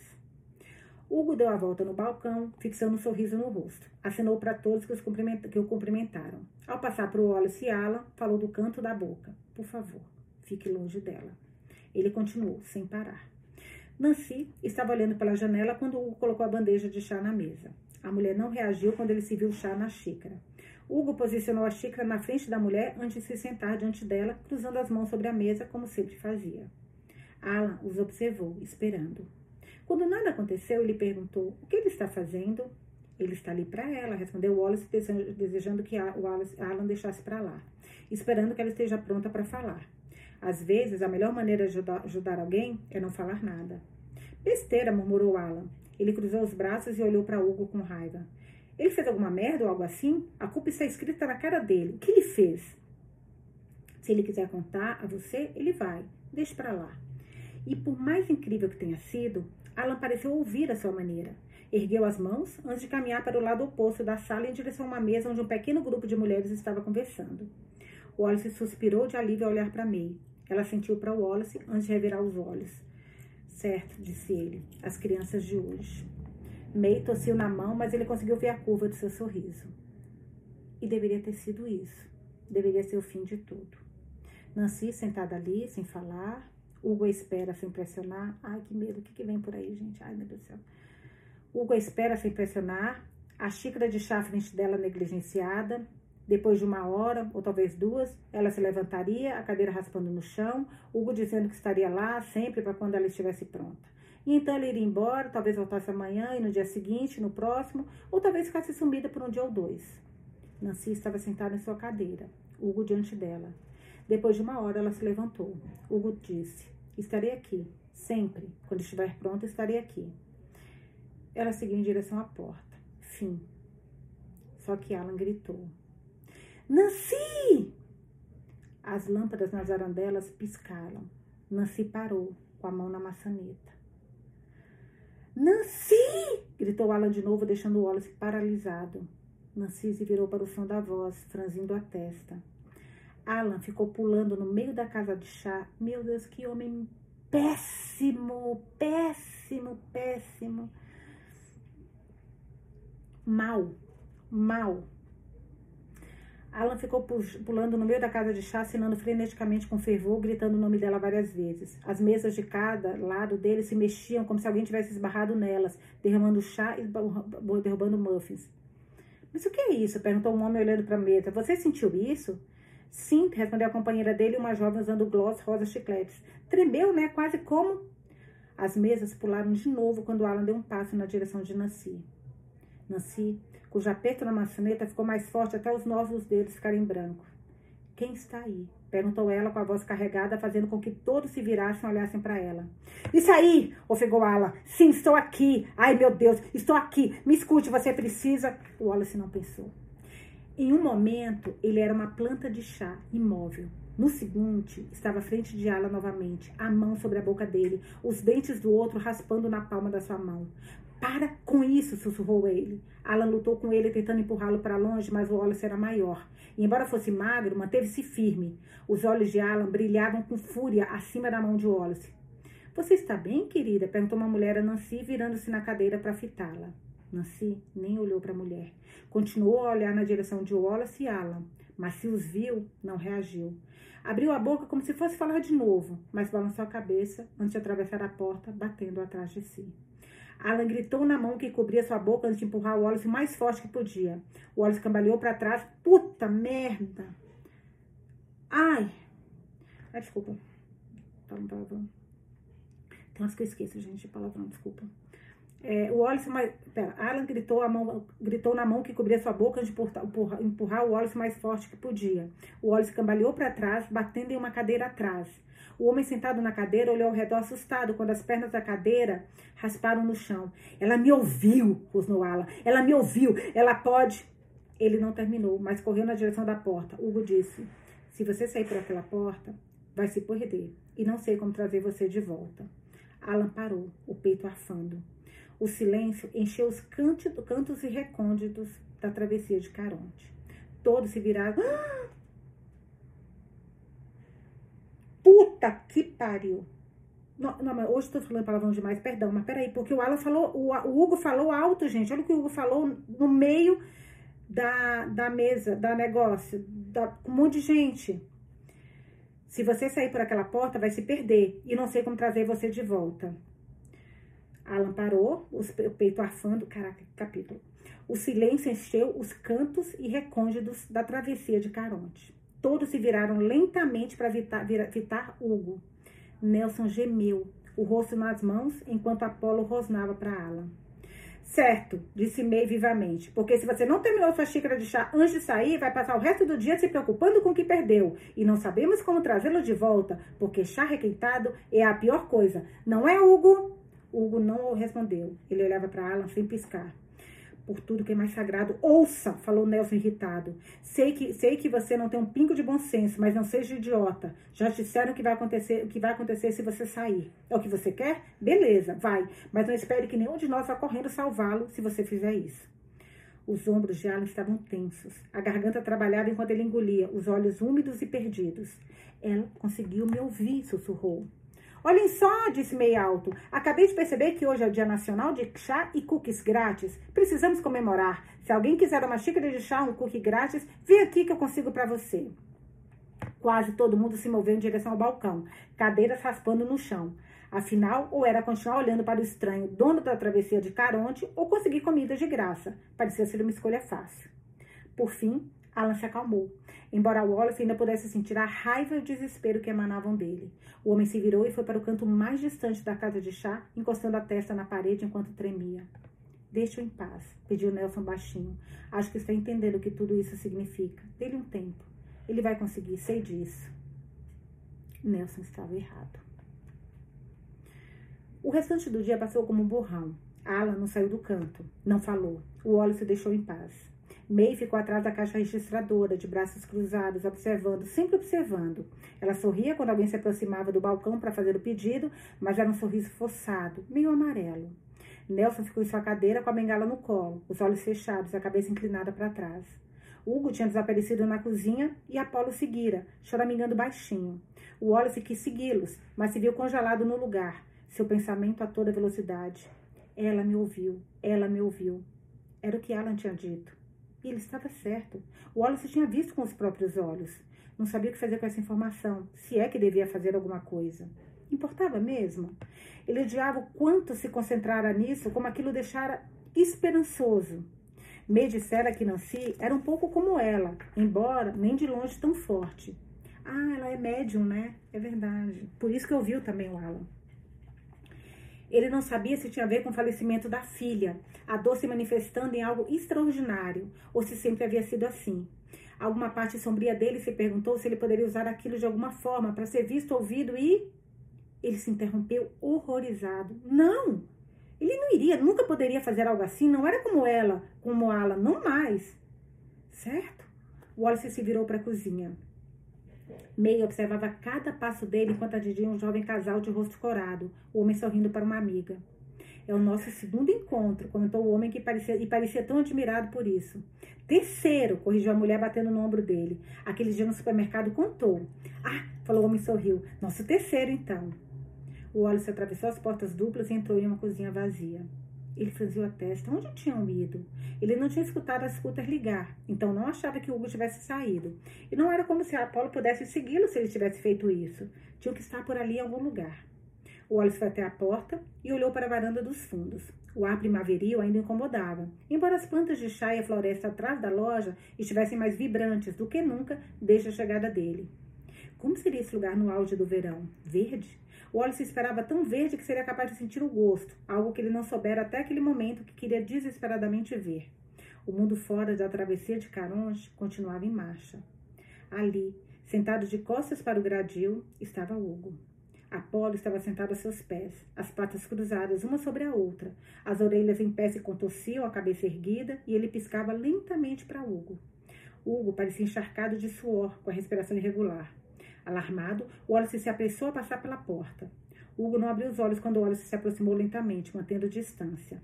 Ele parecia estar tentando se controlar, inspirando pelo nariz e expirando pela boca. A bandana, roxa hoje, com estrelinhas amarelas, estava torta na cabeça. Apolo virou a cabeça, olhando para Wallace e ganhou de novo. Está tudo certo, disse Wallace. Está tudo bem. Ele manteve distância, parando no meio da varanda. Deixou as cadeiras para lá, decidindo sentar-se onde estava. Esperou. Demorou muito, mas Wallace não pressionou. Não pressionaria. Não quando Hugo estava daquele jeito. Não adiantaria. Então ficou sentado lá, de cabeça baixa, tamborilando o dedo nas tábuas abaixo de si, um som leve para que Hugo soubesse da sua presença. Toque, toque. Baixo, suave, mas uma conexão, um lembrete. Toque, toque, toque. Você não está sozinho, estou aqui. Respire, respire. Ele sabia o que era aquilo, já tinha visto antes. Hugo inspirava fundo, o peito arfando, o rosto crispado, os olhos desfocados, atordoados. E o Wallace não se moveu, não tentou conversar. Continuou tamborilando, mantendo a batida, como um metrônomo. Outra palavra que eu não conheço, nossa, ele faz cheio de palavra que eu não conheço. O Wallace deve ter batido o dedo uma centena de vezes antes de Hugo falar. Estou bem. A voz rouca. Ok, respondeu Wallace com facilidade. Mas tudo bem se você não estiver também. Ele hesitou. Ataques de pânico não são brincadeiras. Hugo abriu os olhos, vidrados e úmidos. Esfregou a mão no rosto, gemendo baixinho. Isso é um eufemismo. Como você sabia que... Ele assinou com as mãos para o Wallace e a distância entre os dois. Naomi, Naomi o tinha quando era mais jovem. Sua esposa... Ex-esposa, corrigiu Wallace automaticamente. Ela, eu não os entendia, ou que poderia desencadeá-los. Ela me explicou, mas não sei se ouvi muito bem. Eram poucos e distantes entre si, mas quando vinham, eram insanos. Eu tentava ajudá-la, tentava dizer a Naomi para apenas respirar e ela... Ele balançou a cabeça. Ela me disse que era como se uma dúzia de mãos a estivessem agarrando, sufocando, comprimindo seus pulmões. Dizia que eram irracionais, caóticos, como se seu corpo estivesse lutando contra si mesmo. E, no entanto, eu ainda achava que ela poderia superá-los, se realmente quisesse. Ah, se fosse assim que funcionasse. Eu sei, disse Wallace simplesmente. Então, Apolo ajuda. Apolo bateu o rabo ao som do seu nome. Você vê, o Apolo e o Nelson estão lá pelo Hugo, né? E quando for o momento deles, quando o Hugo tiver alguém para fazer esse papel deles, o Apolo, eu acho que o Apolo e o Nelson vão. É, ajuda, confirmou o Hugo. Ele parecia exausto. Mesmo que tenha sido reprovado no treinamento de cães de serviço, ele ainda sabe. Foi pior para mim depois, é, depois de tudo. Eu não sabia como fazê-los parar, não sabia como combatê-los, nem conseguia explicar as palavras para explicar como eram. Caótico está bem próximo, acho. A ansiedade é uma, uma traição. Meu cérebro e meu corpo trabalhando contra mim. Ele sorriu fracamente. Apolo é um bom garoto. Ele sabe exatamente o que fazer. Posso ir pra dentro, falou Wallace, se quiser ficar sozinho. Alguns gostam, mas não me gostava que eu ficasse por perto. Sem tocá-la, mas perto para que ela soubesse que não estava sozinha. Eu dava batidinhas na parede ou no chão, apenas para que ela soubesse que eu não estava lá sem falar. Parecia ajudá-la. Então arrisquei que, arrisquei que funcionaria com você. Obrigado. Fechou os olhos. Hugo fechou os olhos novamente. É difícil. O quê? Hugo deu de ombros. Isso. Tudo. É, vago. Isso, isso é vago? Eu ia dizer abrangente. Hugo bufou. Acho que sim. Não sabia que eu afetava tanto, admitiu Wallace. É a morte, Wallace. Claro que afeta. Não, eu sei. Eu não quis dizer isso. Ele fez uma pausa refletindo. Acho que eu pensei que você já estivesse acostumado. Hugo abriu os olhos. Estavam mais claros do que antes. Não sei se algum dia vou me acostumar.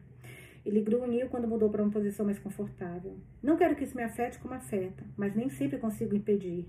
Sei o que devo fazer, sei que meu trabalho é importante, mas o que quero e o que meu corpo faz às vezes são coisas diferentes. Você é humano, sussurrou Wallace. Sou, concordou Hugo, com tudo que acompanha esse fato. Só porque sou um barqueiro não significa que todas as outras partes de mim não estarão lá, com verrugas e tudo. O que você quer? Hugo, Wallace piscou. Tem certeza de que você está? Hugo fez que não com a cabeça. Não isso. O que você quer, Wallace? Do seu tempo aqui, de mim, deste lugar? Eu não sei. Suas palavras, próprias palavras o confundiram. Havia muitas, muitas coisas que ele queria, mas cada uma parecia mais trivial que a anterior. E esse era o problema, não era? Uma vida construída sobre coisas inconsequentes, às quais foi dada importância simplesmente porque ele desejava que a tivessem. Caraca, olha essa frase. Uma vida construída sobre coisas inconsequentes, às quais foi dada importância simplesmente porque ele desejava que a tivesse. Hugo não pareceu decepcionado. Na verdade, a resposta de Wallace pareceu acalmá-lo ainda mais. Tudo bem não saber. De certa forma, isso facilita as coisas. Como? Hugo apoiou as mãos no colo. Apolo baixou o focinho para as patas, embora mantivesse o olhar fixo em Hugo, biscando devagar, o rabo enrolado nas pernas. Porque é mais difícil convencer alguém do que a pessoa precisa, do que convencê-la do que quer. Muitas vezes ignoramos a verdade, porque não gostamos do que ela nos mostra.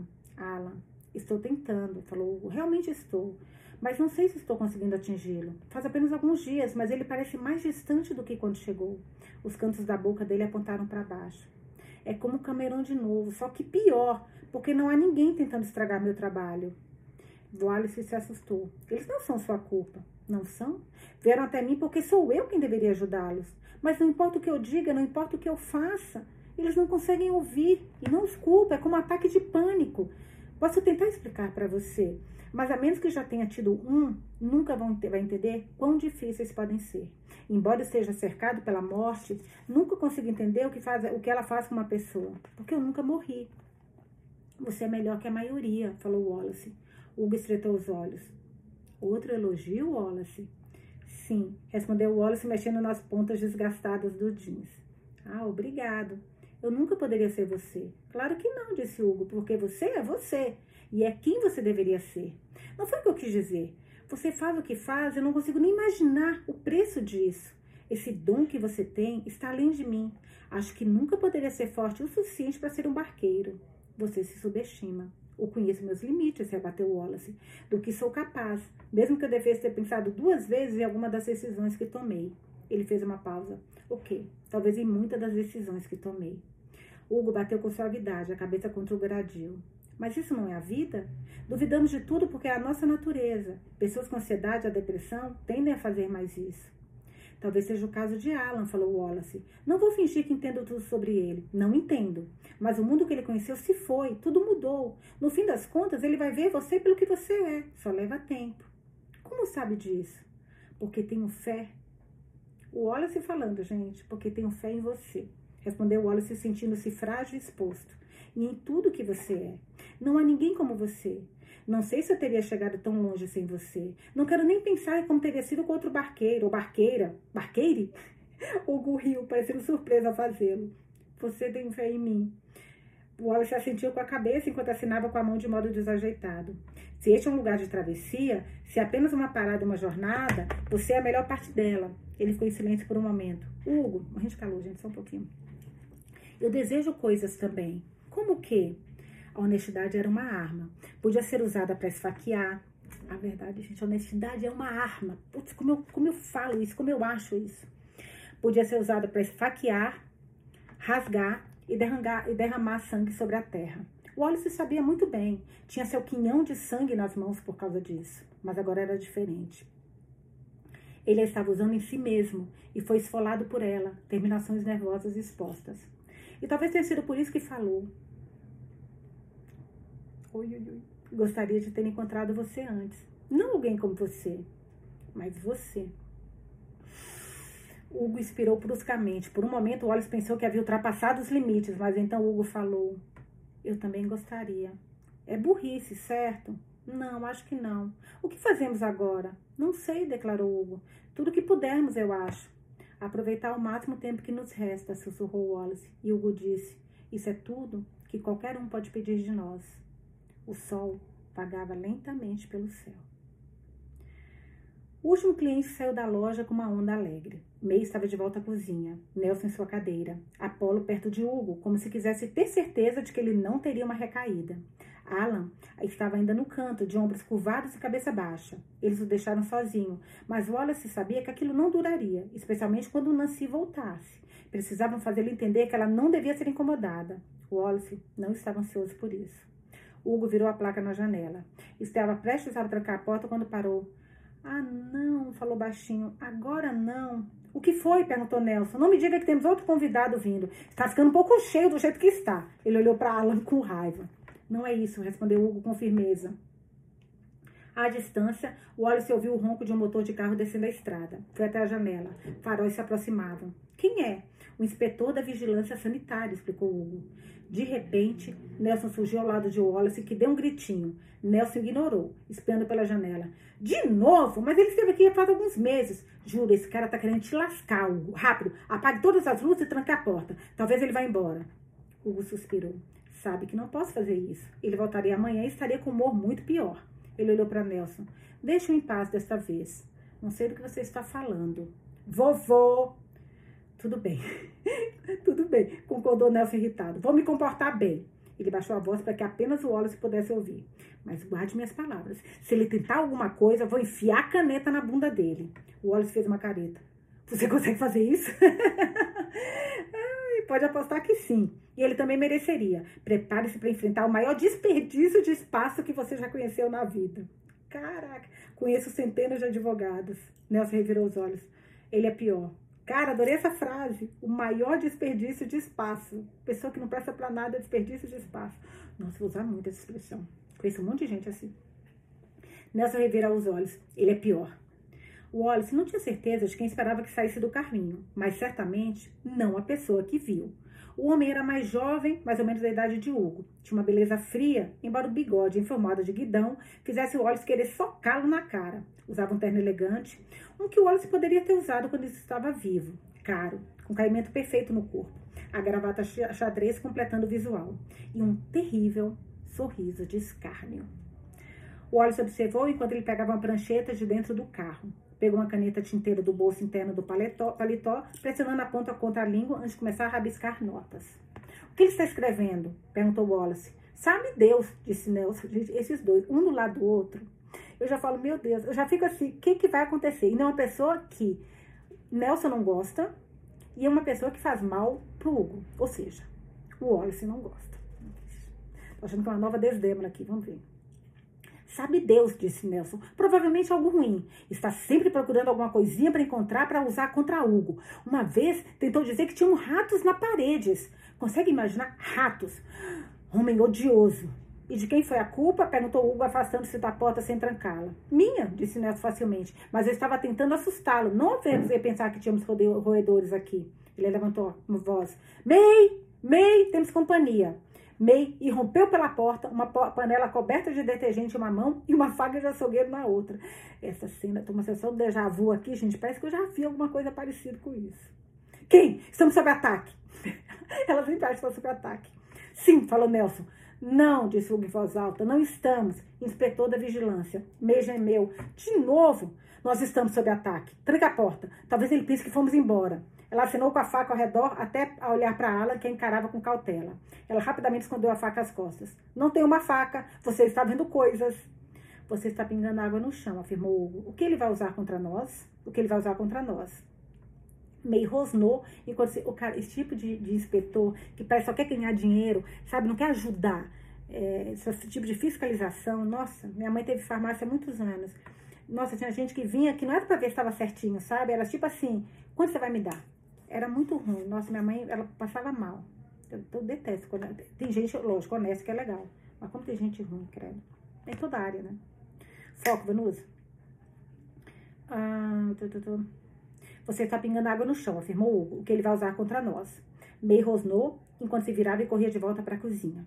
Segure o cara o máximo que puder. Vou garantir que tudo esteja bem antes que ele entre. Já não deveria estar? Perguntou Wallace. Claro que sim, disse Nelson, conforme o inspetor de vigilância cutucava um pouco da tinta descascada ao longo do corrimão da escada. Mas ele não vai ver dessa forma. Você deveria ter visto a expressão na cara do homem quando veio aqui da primeira vez. Achei que ele ia ter um ataque cardíaco quando viu o Apolo. Ele olhou para Wallace. Ah, o Apolo está vivo ainda, né? Ele olhou para Wallace. Ainda é muito cedo ou... Wallace olhou para ele com irritação. Você não é engraçado. Claro que sou. Wallace voltou a olhar pela janela. Não estou vendo todo esse problema. Certamente ele só quer ter certeza de que a casa do chá está limpa, certo? Por que encrencaria com o Hugo? Um pensamento terrível passou por sua mente. Jesus Cristo, é porque ele é negro? De todos os... Ah, não, falou Nelson. Nada tão repugnante quanto isso. Ele se inclinou para frente, baixando a voz. Ele convidou Hugo para o encontro uma vez. Hugo disse que não. Ele não ficou feliz com a resposta e vem nos torturando desde então.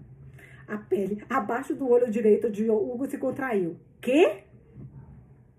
Nelson deu um tapinha no ombro dele. Sabia que você ficaria do meu lado. May! Gritou Wallace. Traga a faca de volta. May! E rompeu pelas portas novamente. Agora carregando uma faca em cada mão. Gente, a May, ela tá louca para perder o réu primário dela. Uma coisa assim, ela tá sonhando, salivando por isso. Ela, sem facas, bronqueou Hugo. Ela deu meia volta e retornou para a cozinha. A porta da Travessia de Caronte, chá e comidinhas, se abriu. Hum? Enunciou o inspetor de vigilância sanitária com uma careta examinando ao redor. Não começamos bem. Começamos, Hugo? Ele soava como se estivesse afetando o sotaque britânico. Afetando, afet... afetando o sotaque britânico mais atroz que o mundo já ouvira. Wallace o desprezou de imediato, dizendo a si mesmo que não tinha nada a ver com o fato de que esse homem aparentemente queria escalar Hugo como uma árvore. Ai, Jesus. Mesmo que o homem não pudesse vê-lo, Wallace continuaria sendo um profissional esmerado. Harvey, de Harvey, Harvey, né? Disse Hugo calmamente. Harvey? Exclamou Wallace. O nome dele é Harvey? Isso é ridículo. Hugo gargalhou alto. Harvey o encarou. Hugo ergueu a mão. Desculpe, algo na minha garganta. Entendo, disse Harvey. Provavelmente toda a poeira que parece cobrir este lugar. Espero que você tenha feito uma tentativa melhor de manter as coisas limpas desta vez. Ele fungou delicadamente. Pelo menos não temos mais que nos preocupar com aquele vira-lata. Pelos de animais em torno de toda essa comida. Se quiser saber, um pé no saco. Apolo latiu com raiva, saliva voando dos seus lábios e caindo no chão. Ele é de Seattle, sussurrou Nelson. Foi a Londres uma vez há uns anos e voltou falando assim. Ninguém sabe por quê. Porque ele é ridículo, disse Wallace. Claro. Hugo se controlou, apesar dos insultos sobre o cachorro. Tenho certeza de que você vai descobrir que tudo está como deveria. Exatamente como estava quando você esteve aqui em fevereiro. Falando nisso, o que o traz de volta tão cedo? Harvey rabiscou furiosamente na prancheta. Sou inspetor de vigilância sanitária. Estou inspecionando. E sou eu que digo se está tudo nos conformes. É o objetivo de uma inspeção surpresa. Não permite a você encobrir nenhuma violação. Não permite a você encobrir nenhuma violação. Ele se moveu na direção das vitrines sem saber que os três fantasmas e o cachorro fantasma o observavam com vários tons de animosidade. Wallace não sabia por que Alan parecia tão irritada, a menos que essa fosse sua configuração padrão. Harvey parou na frente das vitrines, curvando-se para espiá-las. Estavam imaculadas como sempre, as luzes suaves e quentes sobre os doces que haviam sobrado do dia, embora fossem poucos. May está na cozinha, suponho? Diga a ela para interromper todas as atividades imediatamente. Odiaria pensar que ela está encobrindo qualquer crime contra a humanidade, como costuma fazer. May apareceu uma das janelinhas, um olhar de fúria total no rosto. Crime? Crime? Vem aqui e diga isso na minha cara, seu... Ela está fazendo o que normalmente faz no fim do dia, explicou Hugo suavemente, como você bem sabe. Tenho certeza que sim, murmurou Harvey. Ele endireitou o corpo, mais uma vez colocando a caneta na prancheta. Eu não sou inimigo aqui, Hugo. Não gostaria de ver este lugar fechado de jeito nenhum. Temo o que aconteceria com a May se ela fosse forçada a ficar de olho, no olho da rua e tivesse que fechar, se eu tivesse que fechar sua casa de chá. Ela é bastante delicada. Hugo parou na frente das portas duplas a tempo de impedir May de romper por elas. Ele grunhiu quando as portas bateram em suas costas, mas não reagiu. Harvey arqueou uma sobrancelha. Hugo deu de ombros. Ela está efusiva hoje. Efusiva? Vou mostrar para você a efusividade. Seu... Harvey suspirou alto. Temperamento forte, temperamento forte... Embora eu possa ser um inspetor de vigilância sanitária, gosto de pensar que o cargo me permite comentar também sobre saúde mental. A dela parece estar por um triz. Sugiro que veja isto o mais rápido possível. Como ele ainda não levou um soco na cara? Questionou Wallace. Hugo disse que não podemos, respondeu Nelson. Exatamente, disse Hugo apático. É? Indagou Harvey, parecendo surpreso. Porque exatamente ele respondeu pro, respondeu pro Wallace, né? Que o Wallace falou aqui que não deixava dar soco. Mas o Harvey respondeu para ele que a saúde mental dela tá por uma, um triz. É? Respondeu, indagou a Harvey, parecendo surpreso. Ora, obrigado, Hugo. Acredito que seja a primeira vez que você concorda comigo. Ele sorriu. E o Wallace sentiu a pele se arrepiar.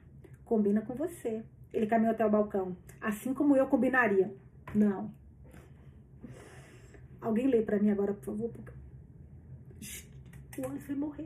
O Wallace vai morrer. Assim como eu combinaria. Ai, meu Deus! Comentou o Wallace em voz alta. Isso realmente funciona com alguém? Hugo, chute o saco dele.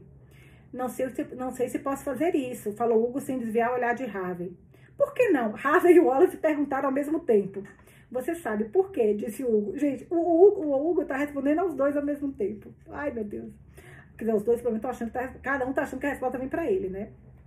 Até eu tô confusa para quem o Hugo tá respondendo de verdade, mas eu acho que é para o Wallace. É, Harvey suspirou e o Wallace ergueu as mãos em frustração. Ainda vou vencer pelo cansaço, falou Harvey. Espere e verá. Agora, de volta a negócios. Preciso enfiar meu termômetro em muitas coisas. Ele ergueu as sobrancelhas. Uau, disse Wallace, isso é assédio sexual, vamos processá-lo, vamos processá-lo por tudo que ele está fazendo. É só esperar para ver, vou redigir os papéis assim que... Ah, certo, estou morto. Droga, não deixe que ele enfie o termômetro.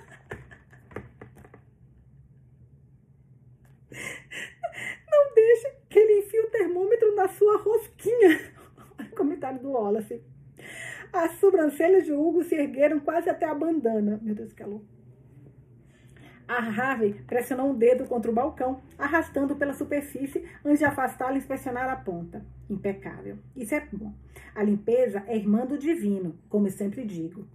O Wallace se engasgou com a risada quando Apolo parou ao lado de Harvey e levantou a perna. Um jato de urina espirrou nos sapatos de Harvey. Apolo pareceu satisfeito consigo mesmo quando se afastava. E Harvey não percebeu nada. Bom menino, arrulhou Nelson. Sim, sim, você é, sim, você é. Você fez xixi um tipo de homem em cima de um homem mau, como um menino muito bom, Harvey disse. Vamos ver o que tem na cozinha, certo? Talvez você considere dizer a May para se retirar do local, só porque minha ordem de restrição contra ela foi descartada devido a uma total falta de provas.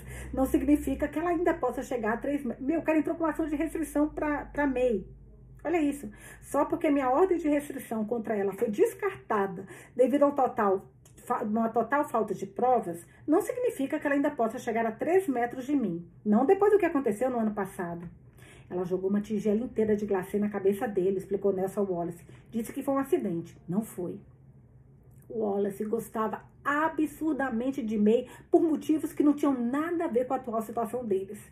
Ele começou a segui-los em direção à cozinha quando Hugo abriu a porta, mas parou quando ouviu uma respiração afante logo atrás.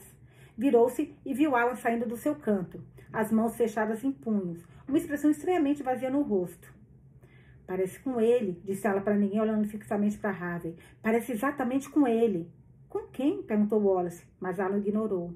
As arandelas na parede avivaram-se com um rosnado elétrico.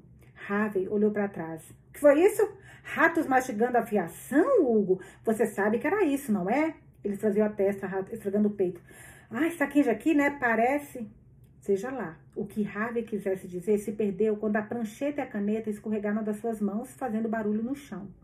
Ele deu um passo excitante para trás, o sangue sumindo do seu rosto. Os olhos de Hugo se arregalaram. Alan, não! Tarde demais. Antes que qualquer um deles pudesse reagir, as lâmpadas nas paredes e no teto se estilhaçaram de uma só vez, chocando, chovendo vidros ao redor. Harvey estremeceu como se fosse um fantoche em cordas, a cabeça balançando para trás. Seus braços se ergueram de cada lado do corpo, mãos flexionadas, dedos trêmulos. Alan cerrou os dentes enquanto dava mais um passo à frente. Harvey se ergueu alguns centímetros do chão, as pontas do sapato apontando para baixo. Alan erguia a mão na direção dele, a pa... Nossa! A palma voltada para o teto. Ele dobrou todos os dedos, exceto o indicador, e o Wallace observou movê-lo para frente e para trás como se estivesse acenando.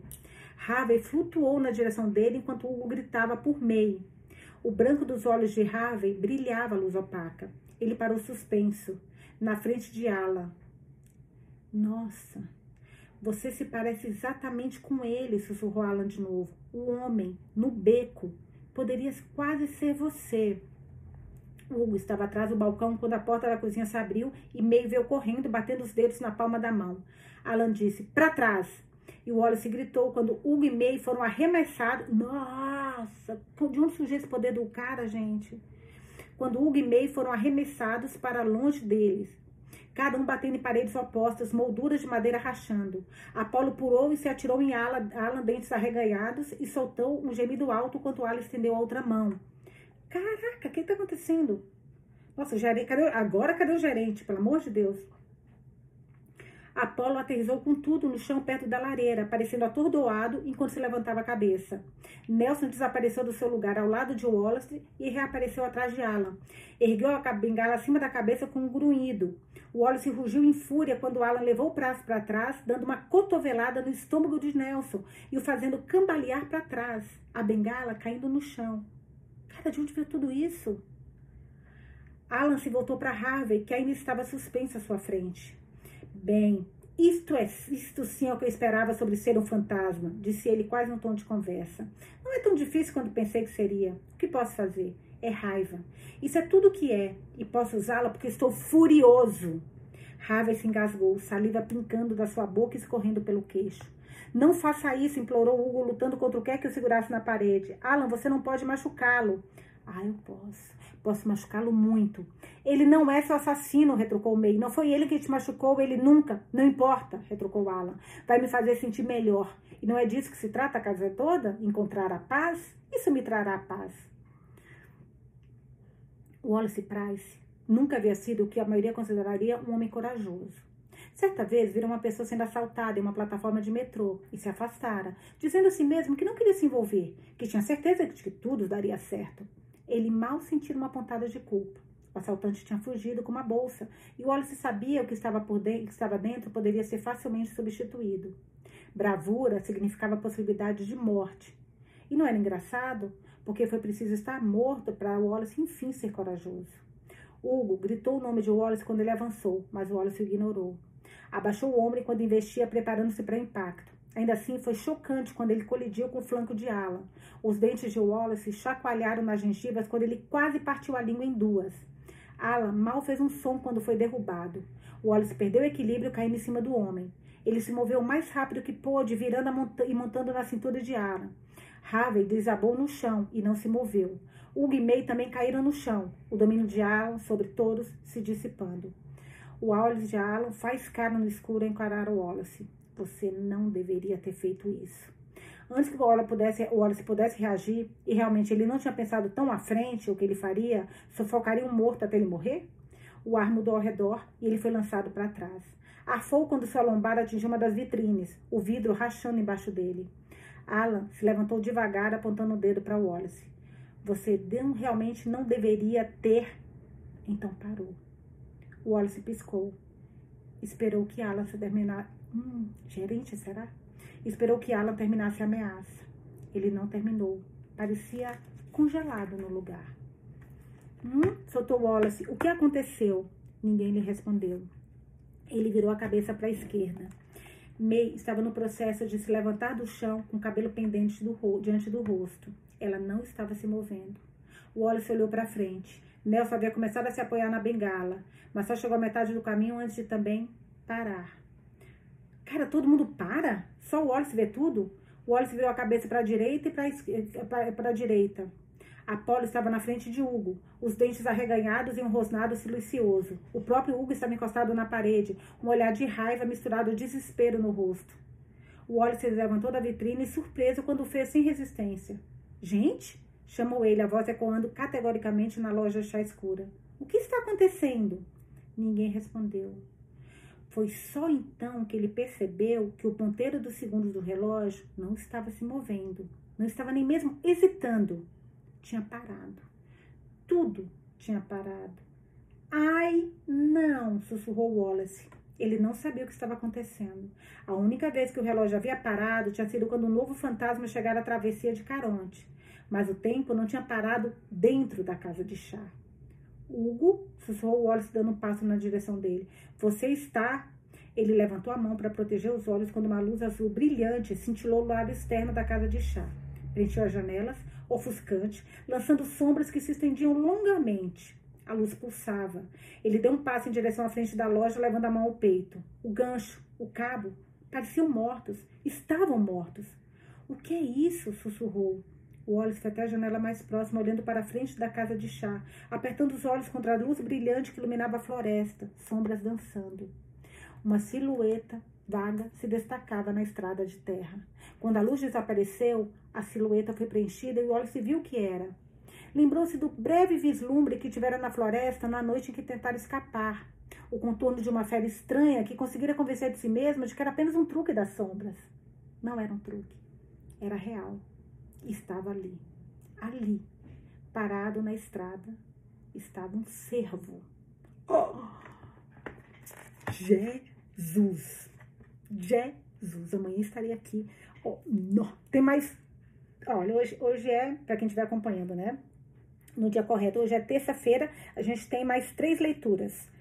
Termina na onze, a gente tem mais três, termina na sexta. A gente só tem mais três leituras. Tá acabando, gente. Oh, esse livro tá muito bom. Caraca, gente do céu. O que que foi essa leitura de hoje? Olha... que o Wallace tem algum tipo de poder, eu acho, porque vocês viram que, viram que todo... E primeiro, ele, ele, vê, ele sente ver coisas antes de, de que as pessoas chegam, né? E ele foi o único que conseguiu se mover. Todo mundo preso, parou tudo dentro da casa. A única que se move é o... É o até o Hugo ficou preso. É o Wallace. Ele tinha visto um alce antes. Cara, esse Alan, esse Alan vai dar muita dor de cabeça. E esses ciúmes do Hugo, oh, do, do Wallace com o Hugo, que fofo. Amei o episódio de hoje, espero que vocês tenham gostado também. Estamos na fase final, logo mais acabamos. E não deixem de escrever lá o, o que, que vocês acharam do episódio de hoje. Beijos e até amanhã.